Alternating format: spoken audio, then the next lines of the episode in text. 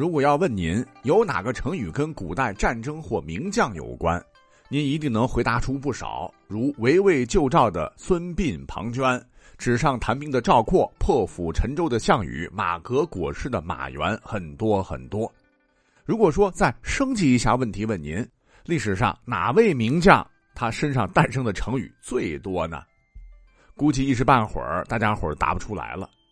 其实啊，这个答案不是别人，正是题目那位啊。如今提起来，那都是无人不知、无人不晓的西汉开国功臣，古代军事思想、兵权谋家的代表人物，被后世奉为兵仙的韩信。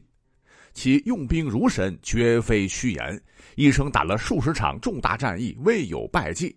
比方说，还定三秦，明修栈道，暗度陈仓，迅雷不及掩耳之势平定三秦，占领关中大部，为刘邦冲出蜀地，与项羽争霸天下迈出了最为重要的一步。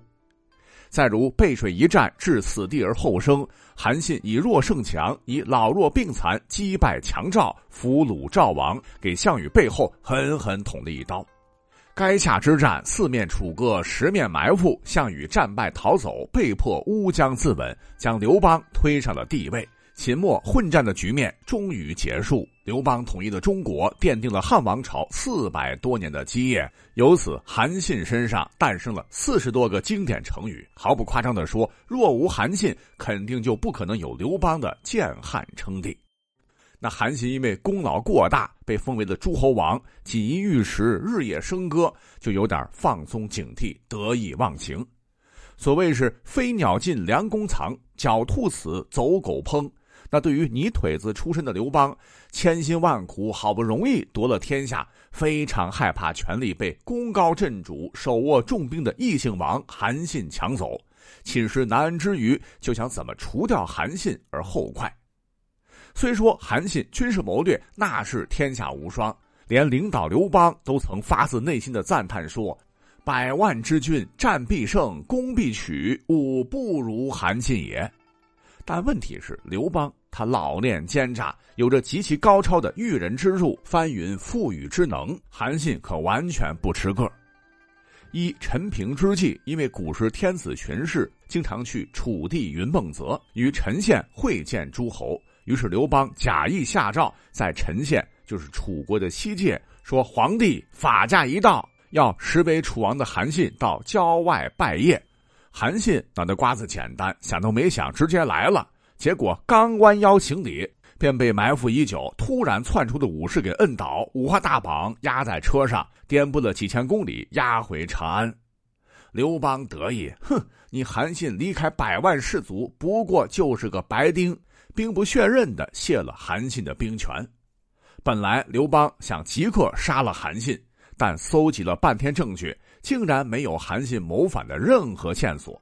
那为了不落人口舌，毕竟韩信功劳很大，便降韩信为淮阴侯，闲散的圈养在京城。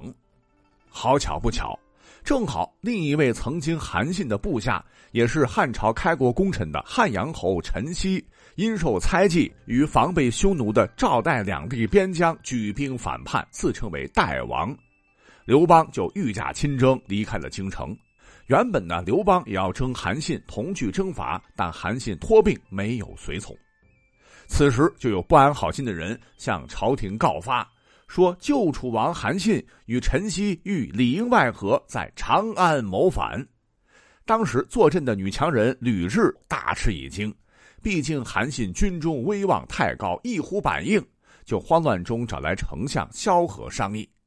曾月下追韩信的萧何对汉廷忠心耿耿，便献计如此这般，如此这般。马上捷报传来，说陈豨已被俘获处死。当然这是一个假的了。那么按规矩，所有的列侯群臣都要来祝贺。作为被信任的好同事，萧何就劝韩信说。哎，就算生病也勉强去祝贺一下吧。于是韩信就入了宫，结果一进宫内就被吕后命武士直接捆了起来。那从这开始，我就看过不少影视作品，还有一些个历史小说，说韩信被扔进麻袋，再捆起来悬挂于长乐宫的悬垂之势。袋子里的韩信死前还被给了时间说一言，他说。吾后悔没有采纳蒯彻的计谋，以致被妇孺之辈所欺骗，难道是天意吗？言毕，一帮有力气的粗壮宫女在吕后的命令之下，拿削尖的竹竿对着这个麻袋是哐哐哐一顿乱戳。那不知戳了几百下，一代军事天才就这般死状凄惨的挂了，其三族也被铲灭。而等到刘邦真的平叛陈豨，率军回到长安，说韩信已死，虽有怜悯，但更多的是高兴，连夸媳妇儿干得好。那么对于以上。呃，韩信这么窝囊的死法，网上呢也引发了不少热议，觉得韩信的死太怪异了。你看宫里边这么多武器，刀枪剑戟，随便两下子就解决了嘛？何必这么费劲儿吊起来用竹竿戳死？难道说吕雉和萧何他没武器吗？那大家伙找原因还真找到了，说当年韩信平定齐国后，曾故意写信给刘邦。说齐地动荡，要做假齐王才可服众。刘邦当时很不爽啊，但表面一口答应，说男子汉大丈夫要做就做真齐王，做什么假的？由于是用人之际，为了打消韩信疑虑，封他为齐王不说，刘邦还许诺韩信三不死，即见天不死，见地不死，见铁不死。所以才让吕氏这么大费周章的用这种奇特的方式处决了韩信。反正刘邦没有违背誓言，韩信他好死活该。但是本期节目最后要告诉你的是，这个讲法虽然说流传甚广，但正史司马迁《史记》可没讲，只是寥寥数语道：韩信入宫，吕后命武士把韩信捆起来，在长乐宫的宫室将他斩杀。一个“斩”字非常传神，看来还是刀剑比较快。